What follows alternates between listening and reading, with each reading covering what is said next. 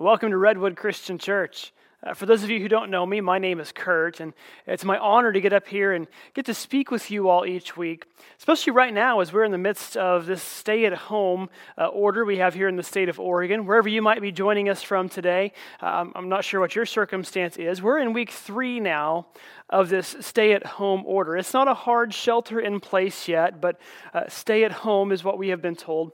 I'm just really curious, though, as, as we're into this now what is your stay at home or quarantine situation looking like for you? Now, be careful how you answer that because the person that you are watching this with could partially maybe determine how you answer that first question. So, so don't get yourself in trouble. If it's not going well, and, and I mean, there's a reason why, you know, maybe you just keep it to yourself, just think it, you know. I'm curious too, guys, especially, because again, we're three weeks into this, and if you're like me, uh, you need a haircut every so often. How is your quarantine barber situation going? Now, I have to admit, in the last few weeks, I've got a new barber. I kind of like her. She seems all right. Um, did a pretty good job on my hair. But uh, Stephanie from Tucker's, if, if you're joining us at all today, I will be coming back to see you one of these days when this is all said and done. I like my current barber. I hope that her and I can remain friends when this is all over with. But Stephanie, I will be coming back to see you as soon as I can. We are in week three again of this, this stay at home order. We're in week four, though, of this series called Wind and Fire, where we've been looking at the Holy Spirit. Now, as, as we talked about the Holy Spirit the past few weeks, we've talked about a few things, such as his personhood of the Holy Spirit. That the Spirit's not an it or a thing, the Spirit is a who, is a he. Uh, the Spirit has a personality and wants a personal relationship with you. And maybe, maybe in, in your mind, sometimes you have a hard time not calling the Spirit it as opposed to he or who. Try that. Maybe when we're done with service here in just a bit, uh, guys, go talk to your wives and, and say, uh, Yeah, well, it's in the kitchen right now taking care of lunch. When you regain consciousness, you know, let me know how that, that conversation went. But we talked about the person of the Holy Spirit. Week two, we talked about the promise of the Holy Spirit and how the Holy Spirit comes into our lives and we're promised comfort and counsel and conviction, uh, guidance in times that are difficult, and, and correction in times that we need that. Last week we talked about the presence of the Holy Spirit and how specifically the Holy Spirit in your life transforms your life and it gives you uh, freedom and it, it gives you hope and it gives you confidence over your past over your enemies. Went through Romans chapter 8. If you missed last week, I'd really encourage you to, to go watch our service from, from last, last weekend. Very powerful time. And I'm curious today, as we sit here, and if, if I were to ask you uh, th- this particular question, where have you noticed the Holy Spirit's presence in your life the most? You're probably going to say one of those areas that I just mentioned uh, you're going to say, you know, I really just feel the comfort of the Holy Spirit, especially right now because I'm stuck at home and I'm just, I'm depressed and I'm lonely and I know the Spirit is there with me. And that's very true right now in this day and time. Or for maybe for you, it's, it's, man, I just really feel that freedom. You know, the Spirit set me free from addiction and set me free from my past. And man, if that's you, that's awesome. That's such a great testimony to have, such a great tribute to the way God releases you from sin's hold on your life.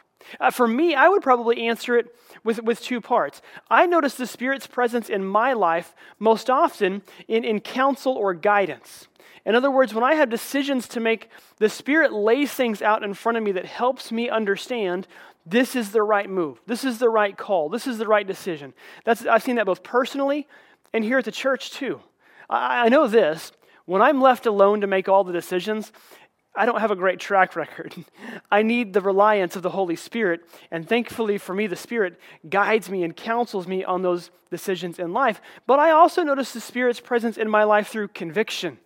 When I'm starting to drift off course just a little bit, or when I'm doing something wrong, I'm getting that continual tap on the shoulder from the Holy Spirit, just nudging me gently, sometimes, sometimes a little more forcefully, back in the right direction. I'm wondering, though, how many of you would say, No, Kurt, I don't notice the Spirit in any of those ways. I notice the power of the Holy Spirit. Because that's what we're going to talk about today is the power of the Holy Spirit.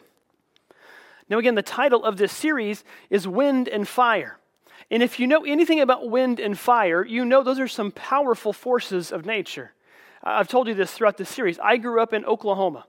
Oklahoma, we know a thing or two about wind, and I have seen the destructive forces of wind firsthand. About 13 years ago or so, just north of, of my hometown, there's a small town called Picher, Oklahoma.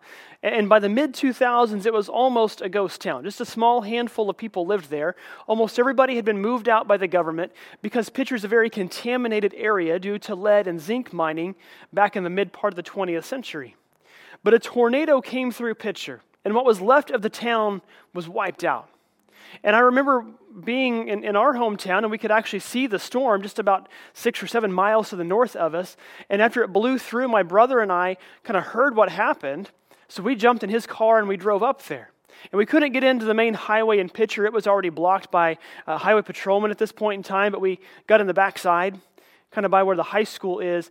And I remember driving through this neighborhood. And these were small houses. They were probably abandoned at this point anyway, but they were just gone. Like very little debris, even.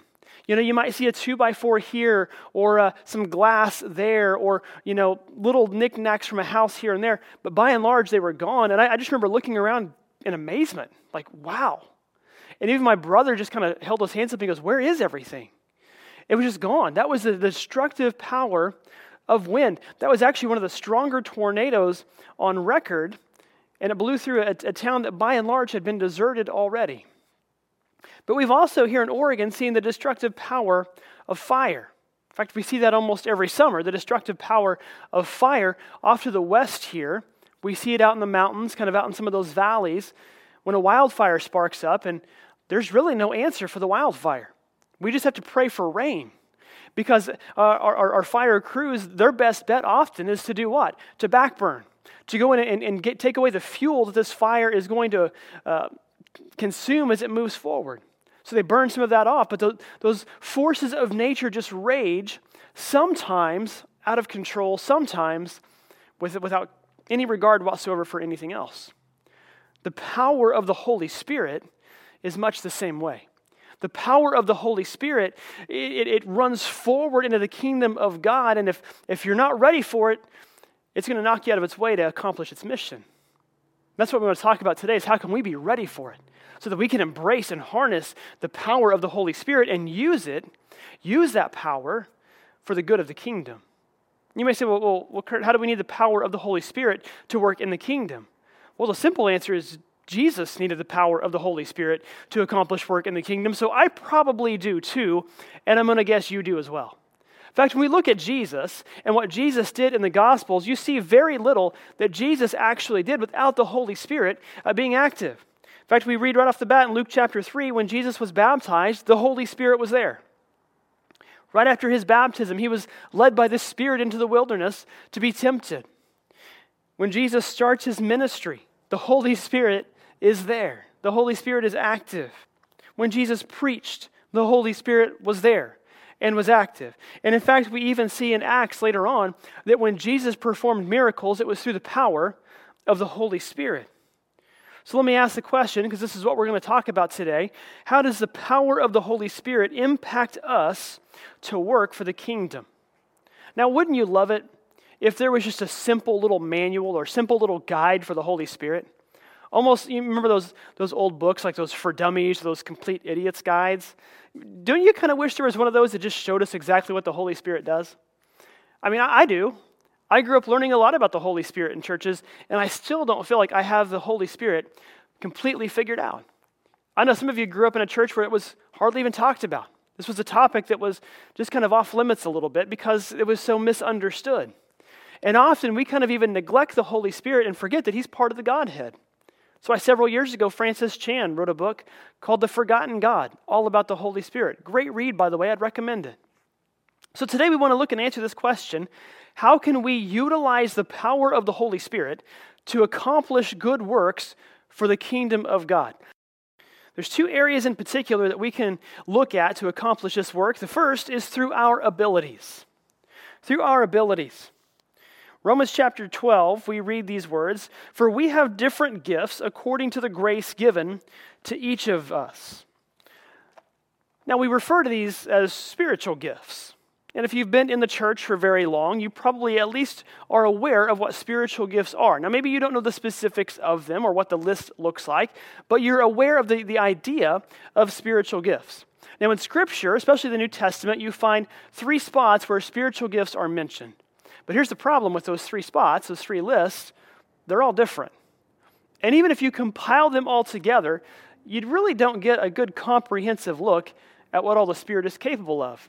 Now, on that list, you're going to see things like wisdom, teaching, uh, administration.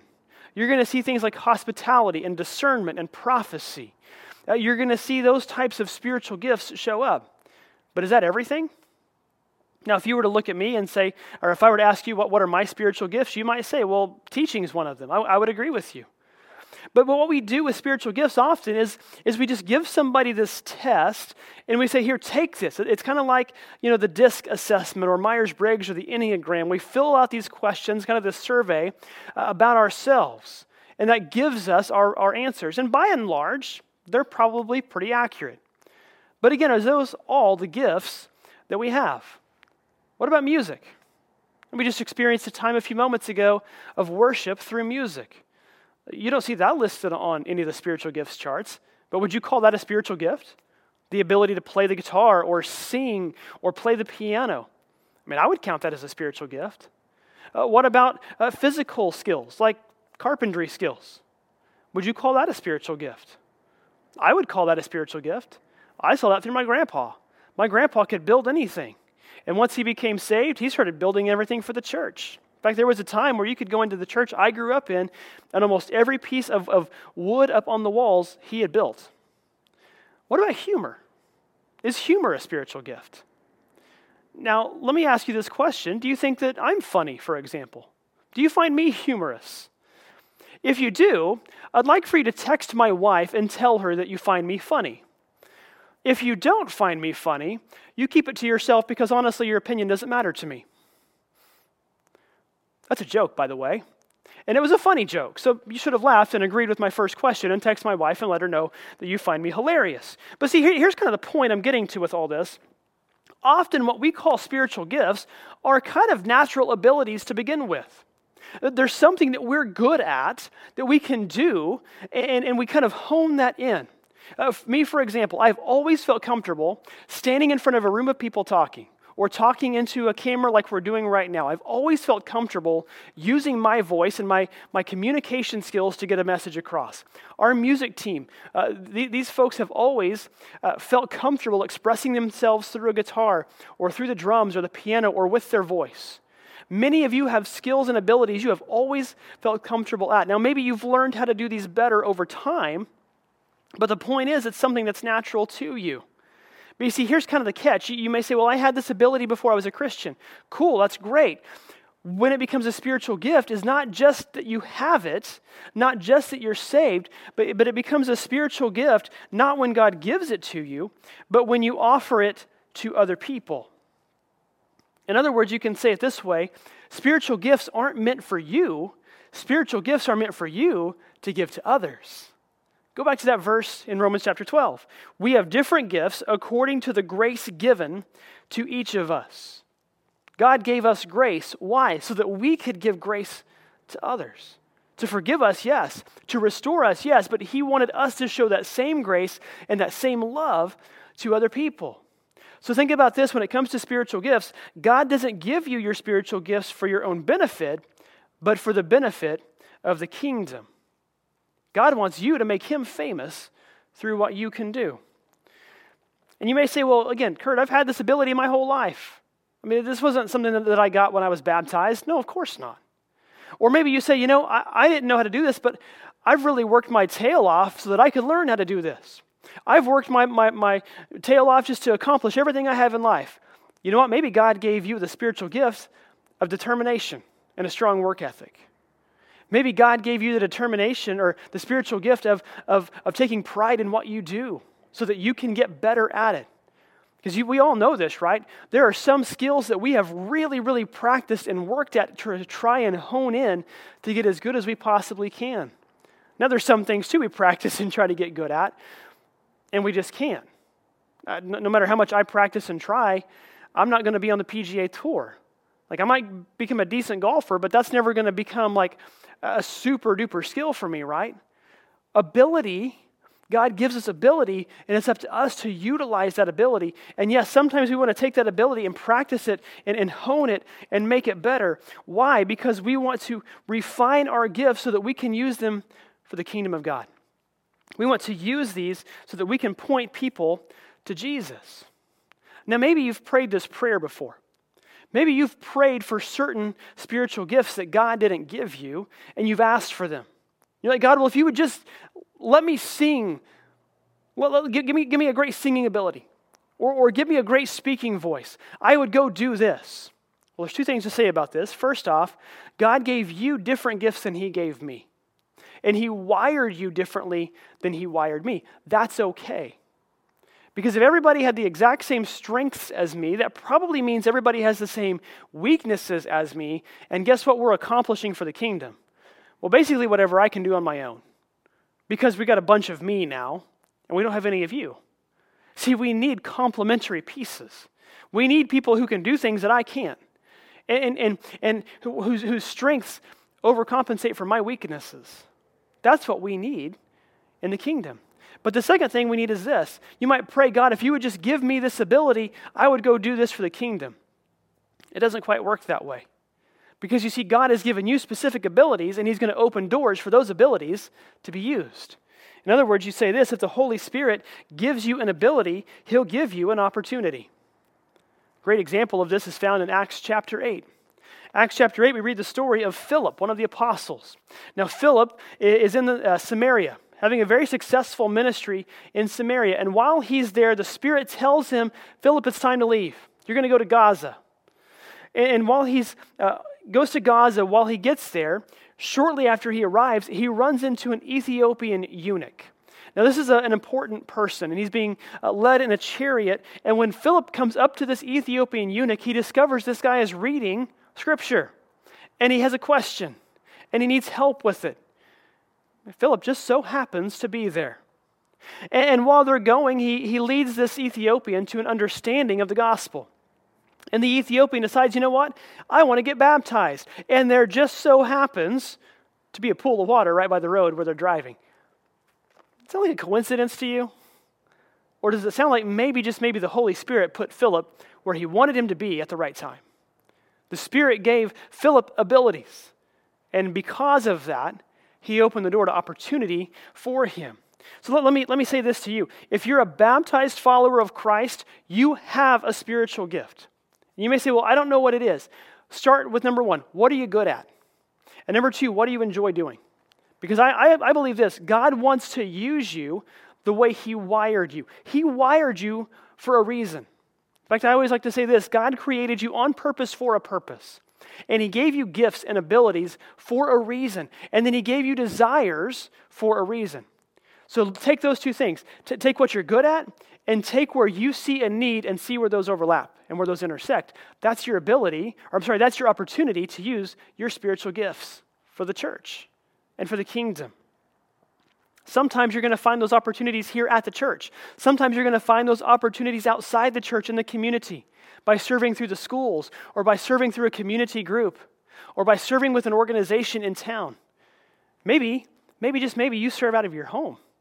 This is a great time right now, especially if you have the spiritual gift of hospitality or, or of, of, of encouragement. This is a great opportunity right now where we're living to express that uh, ability because there's opportunities all over the place to bring joy and encouragement and hope into the lives of people who are scared and feeling lonely and feeling hopeless right now. The Spirit gave you abilities, and because of that, He will give you opportunities. Because the Spirit has given you abilities, the second thing the Holy Spirit gives you through His power is boldness. Let me ask you this question right now. This is a bit of a personal question, but I'm going to ask it for you. When you find those opportunities to use your abilities, what do you pray for? Do you pray for protection? and comfort and safety? Or do you pray for courage and boldness? Now, I ask you that because I, th- I think that's an either or. I don't know that it's necessarily a both and. I don't know that you can truly pray for boldness and courage and also pray for comfort and safety. Because you see, here's the thing, folks, I, I kind of understand this a little bit. You see, I am very, very comfortable right here on this stage. Now, whether I'm speaking to this camera, to you all through uh, your computer right now, or to a room full of people, I'm very comfortable right here. But if I get into a one on one situation, I'm not nearly as comfortable. That, that for me is, is much more difficult. It's sometimes it's intimidating for me. And you may say, well, Kurt, you're a pastor. You know the Bible. You've got degrees on your wall. That doesn't matter. Because I have this in the back of my head that in our conversation, you're going to say something that I'm not going to have an answer for. And that I'm going to look silly for. Or maybe, maybe even worse, I'm going to tell you the wrong thing and lead you the wrong direction. See, when I'm up here, it's comfortable. Why? Because I'm in control of the situation, I'm in control of the conversation. That's comfortable for me.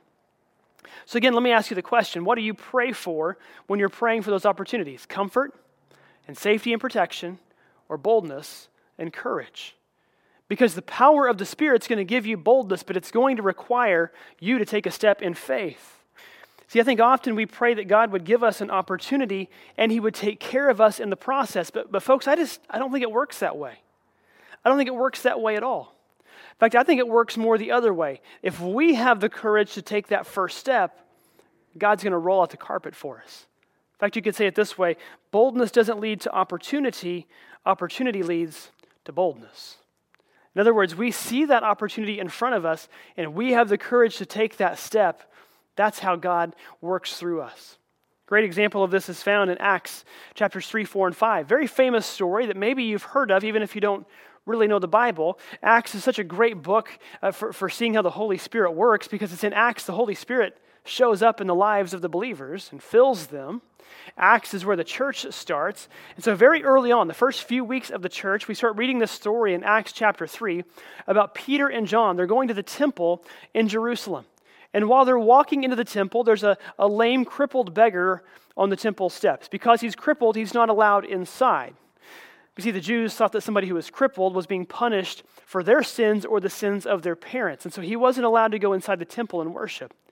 And, and like he does, he, he's asking for money. You know, maybe we've seen this here in Grants Pass. We see this a lot, especially there by Walmart. There's almost always people out asking for something. And you kind of know how it works, right? If you've made up your mind, you're not going to help them out, you just kind of put your head down or maybe magically have to change the radio station at that moment in time or, or oh man i just got a phone call. I gotta gotta take this phone call or take this text message you know? I'm not supposed to be doing that while you're driving but you know that's what we do sometimes right? But this this beggar he gets the attention of peter and john and peter locks eyes with them. And the beggar asks him a very famous question. Uh, do you have any gold or silver and peter gives a very famous answer that we probably all know I don't have any gold or silver, but what I do have, I give to you. And he reaches down and he grabs the beggar's hand and he tells him, In the name of Jesus Christ, rise and walk. And instantly, instantly, that beggar's legs just are strengthened and healed. The bones and the muscles and the tendons and everything just come to, to all the way to, to strength. And he jumps to his feet and he runs around jumping, worshiping. And he winds up going into the temple with Peter and John. Now, now here's kind of where the story takes a twist because the, the Pharisees, you know, those guys who crucified Jesus, who didn't like Jesus, well, they don't like people healing other people in the name of Jesus or anyone preaching in the name of Jesus. Because you see, to them, Jesus was a revolutionary, he was a radical. That's why they crucified him, that's why they put him through torture on the cross. And so they go and they accost Peter and John. They actually arrest Peter and John and the, the, the, crippled beggar. Like this guy did anything wrong. They arrest them and they take them to the, to the courts. And while they're there, uh, Peter says these words in Acts chapter 4 If we're being called to account today for an act of kindness shown to a man who was lame, and we're being asked how he was healed, then know this, you and all the people of Israel it is by the name of Jesus Christ of Nazareth, whom you crucified, but whom God raised from the dead, that this man stands before you healed. They gave Peter a chance to backpedal. Okay? They give him a chance to say, you know, I, that Jesus thing, yeah, I, I was just dabbling. I don't really mean all that. And instead of backing down, Peter doubles down. Peter doesn't just say, yeah, it's all about Jesus. No, he says, that, that guy Jesus, whom you crucified, but whom God raised from the dead. He wants to make it very clear that he's on Jesus' side, and he really doesn't care what all these people here think about that. And in fact, he goes on in verse 11. He says, Jesus is the stone you builders rejected, and he has become the cornerstone. Salvation is found in no one else, for there's no other name under heaven given to mankind by which we must be saved. That's some pretty strong words. Again, for someone whom these Pharisees had just crucified. But it goes on, look at the response of the Pharisees.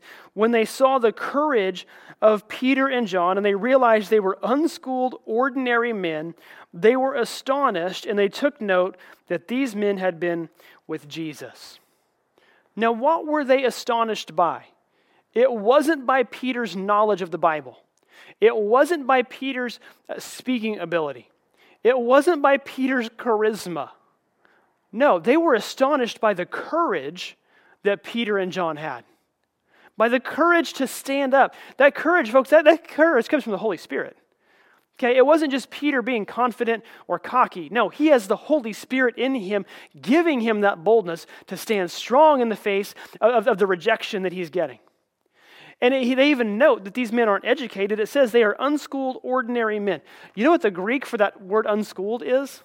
Like, I don't have to translate this for you. You're going to know what this Greek word means when I say it. It's the Greek word idiotes. Now, you can cut the last little syllable off there and you know exactly what that word means in our culture. It meant the same thing in their culture.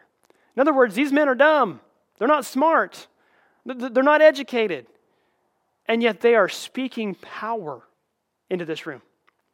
Folks, understand this when you've got the Holy Spirit in your life, you don't need other qualifications. You don't need to have every word of this Bible memorized. You don't need to know the Greek or the Hebrew. You don't need to have diplomas on your wall. You just need the power of the Holy Spirit in your life to have courage and boldness to stand out and use the gifts that God has given you. That's it. See, I think of it this way when you have the courage to step out in faith, the Holy Spirit will lead you to amazing opportunities to build the kingdom. If you think about this, because the Holy Spirit has given you an ability and an opportunity, but at the end of the day, it's up to you. It's up to you to step out and stand out in faith in the world. Matthew chapter 10, Jesus said these words, but when they arrest you, that's some comforting words from Jesus, right? Not, hey, you might find trouble. No, when they arrest you, here's what he says do not worry about what to say or how to say it. At that time, you will be given what to say, for it will not be you speaking, but the Spirit of your Father speaking through you. Now, I've got to be honest with you. Every single Sunday, before I come to this stage, I go into one of our side rooms right over here, just in those last couple minutes before I come to the stage, and I, I say one final prayer over my sermon. And every week I say the words, God, speak through me. Let me get out of your way, and you speak through me. Now, does that mean when I speak, you're hearing God's voice? No, you're hearing my voice.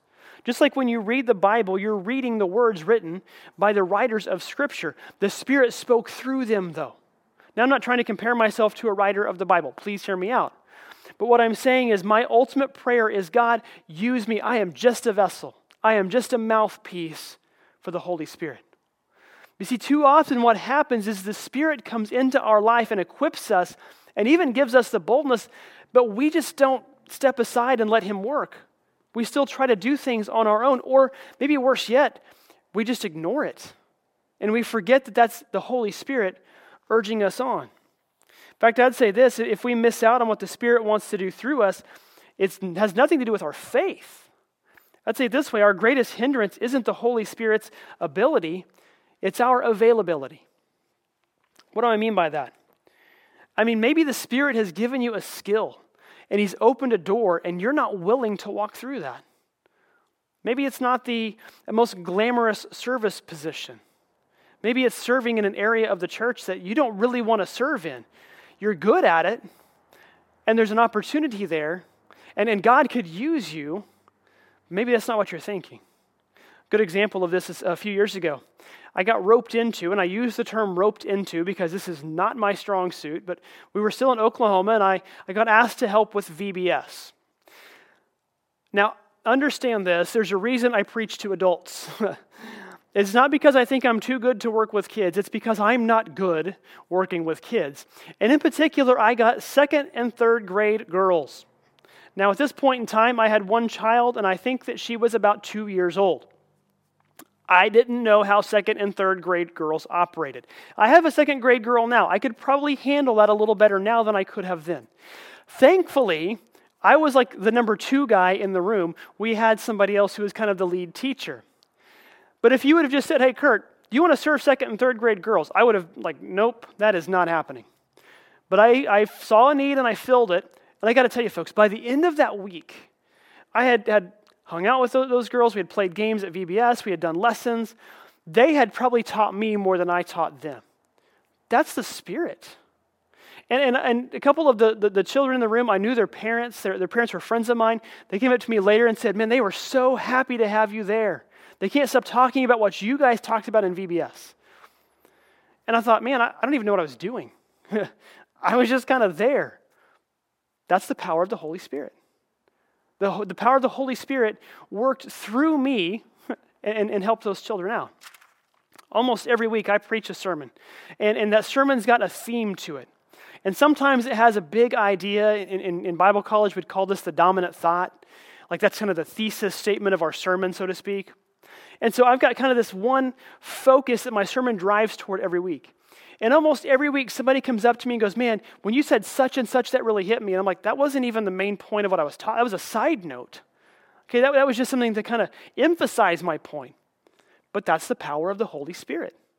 The Holy Spirit spoke to the person in the room and let them hear what they needed to hear in that moment in time. Not to say that they missed the point of the sermon. Now, sometimes that happens, but that person didn't miss the point of the sermon. No, the Holy Spirit used my words in a way that I wasn't even intending. Remember I said, I said earlier, God speaks through me? that happens. That happens almost every week. And I'm just kind of in amazement at it because it's nothing that I'm doing. That's the Holy Spirit, that's the power of the Holy Spirit speaking through me. So let me ask you a question, church. Are you uh, willing to allow the Holy Spirit to work through you? Are you willing to do that this week? Are you willing to take that step out in faith? Now, you may say, Kurt, we can't really do a whole lot right now because we're, we're stuck in our houses. I get that, but here's some things you can do this week. You can talk to someone about the gospel. You can talk to somebody about the gospel through FaceTime, through Facebook. Right now, it's never been easier. Uh, we can use Zoom. We can use, uh, you can do a Zoom conference call.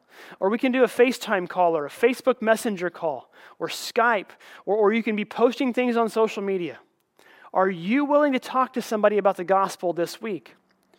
Let me ask you a second question Who are you willing to invite to Easter this week? Easter service is next Sunday. And yes, we're going to have a similar setup. We're not going to be meeting here together on Easter. So we're going to be worshiping wherever we are. One church in many locations next week. Who are you inviting to Easter? Now, maybe, maybe you can work it out where you can bring somebody over to watch Easter with you. If not, who are you going to tell about our services? Who are you going to direct to our Facebook page or to our web page? Who are you going to point towards Jesus on Easter? That's, that's a question. Let me ask you a third question. How are you willing to stand boldly? Now, this is a tough one right now because, again, we're kind of quarantined, but this quarantine is not going to last forever. And when we get out of this quarantine, we're going to make some stands and some statements for the gospel because God's going to move through this time period like we've never seen him move before. And, and when this is all over with and we're back to normal, how are you going to take your stand with, with boldness and with courage, not worrying about who's staring down the other end of that barrel pointed at you? Are you willing to take that stand? Go back to the story of Peter and John. Because as you get through Acts chapter 4, they are released from prison.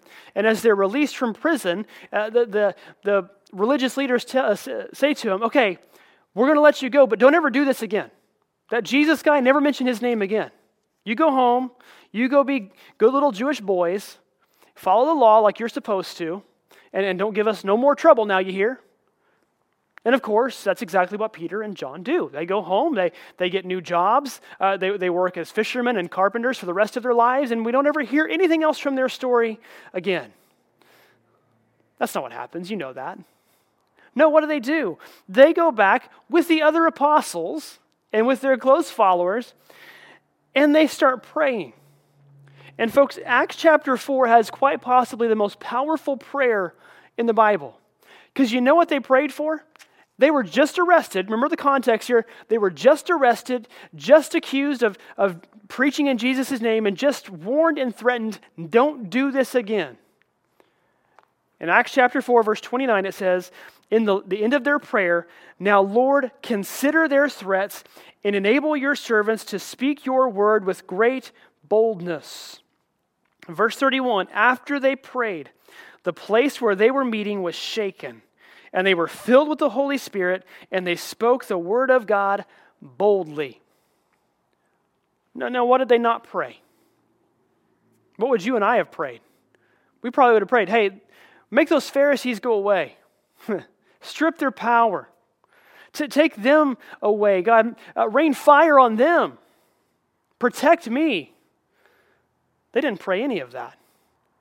No, God, ignore them.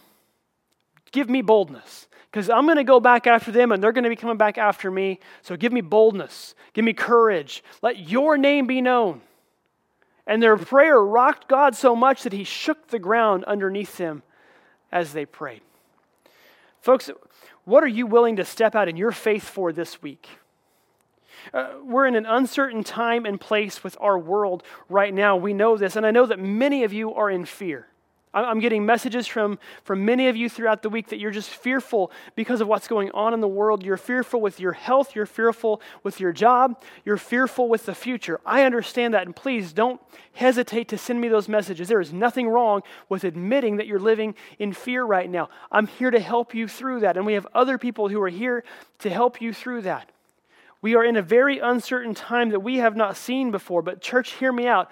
The opportunity to boldly stand and proclaim the Word of God and proclaim the name of Jesus has never been greater in my lifetime. Maybe not in yours either. And this is our opportunity to take a stand in whatever platform we can and show the love and the power and the majesty of Jesus to our world.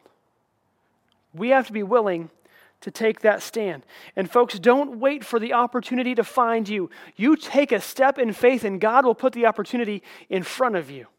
He'll show you which direction to go.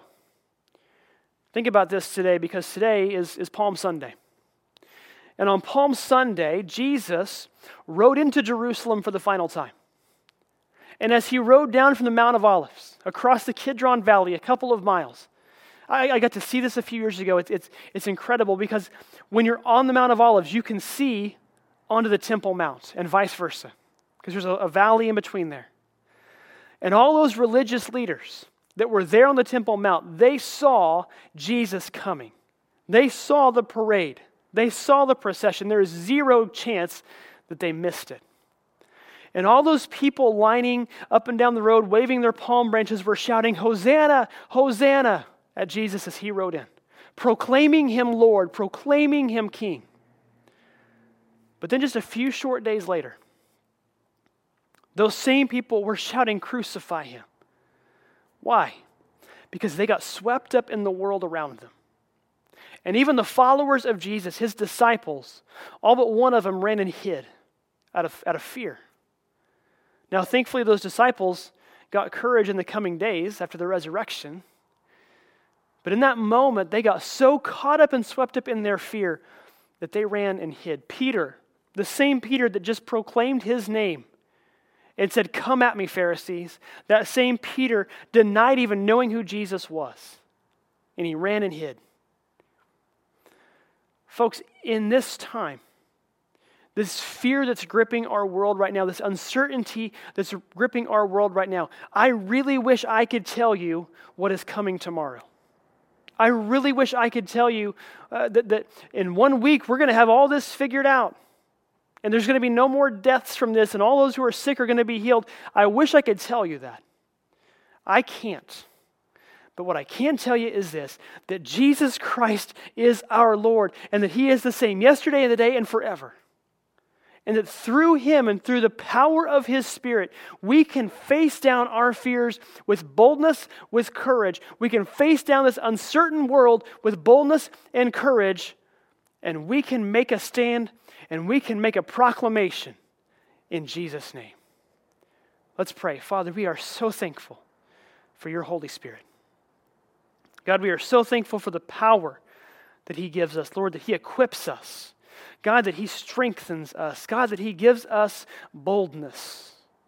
So, God, I pray today that we would look at ourselves, we would find those opportunities, Lord, to serve your kingdom. And God, we would do this without fear, without anxiety, God, with boldness. God, I pray for everybody today who's joining us, all across this nation, maybe all across the world. God, I pray today that you would remind us, Lord, of that boldness. God, and those things we talked about last week, God, that confidence that, that the Spirit gives us would, would show us where our boldness is. Lord, that comfort we, we talked about a couple weeks ago would show us to our, our, the boldness that we have through the Holy Spirit. God, I'm so thankful for the way that you have gifted me, Lord, that you have gifted every single one of us because you have uniquely gifted us to serve you, the purpose that you laid out for us in your kingdom. God, I pray today. I pray today as decisions about you are considered, God, you would strengthen us. You would give us courage. You would give us assurance that you're with us. We pray in Jesus' name. Amen. As we come to the conclusion of this today, we're going to take communion here in a few moments. But I just want to give you an invitation. I realize that none of you can run up to me right now, but if you've been thinking about making Jesus the Lord of your life, we're leading into Easter next week. And here's what I'd love to do. If you've been thinking about making Jesus the Lord of your life, I would love to have a baptism service on Easter, and we'll do it right here online. You can meet me sometime this next week. We'll take care of it. We can do it right here. We can do it somewhere else. It doesn't matter. But I'd love for Easter, if you've been thinking about baptism and you live here in Grants Pass, we can do this. If you don't live here and you're thinking about baptism, man, find a church, find a pastor you can talk to in your hometown. Because I, I want all of you to understand what I've come to understand, and that's that God loves you. God loves you, and God went to the cross for you. And as we come to this Palm Sunday, that kicks off what we call the Holy Week. And, and Jesus went to the cross on this Holy Week to redeem and restore your life. So I want to give you an encouragement today. If you would like to make Jesus the Lord of your life, please reach out to me on Facebook, send me a message, or email me. I'd love to talk to you. I'd love to have a conversation with you. There's no magic formula, there's no magic prayer. There's a conversation that leads to a realization that leads to a declaration. And I would love to have that with you this week. And if you're watching this with somebody and, and, and you know that they've been saved, men, have that conversation with them. If you're watching this with a group, have it with them. Because we would love to baptize you into Jesus and into the church this next week.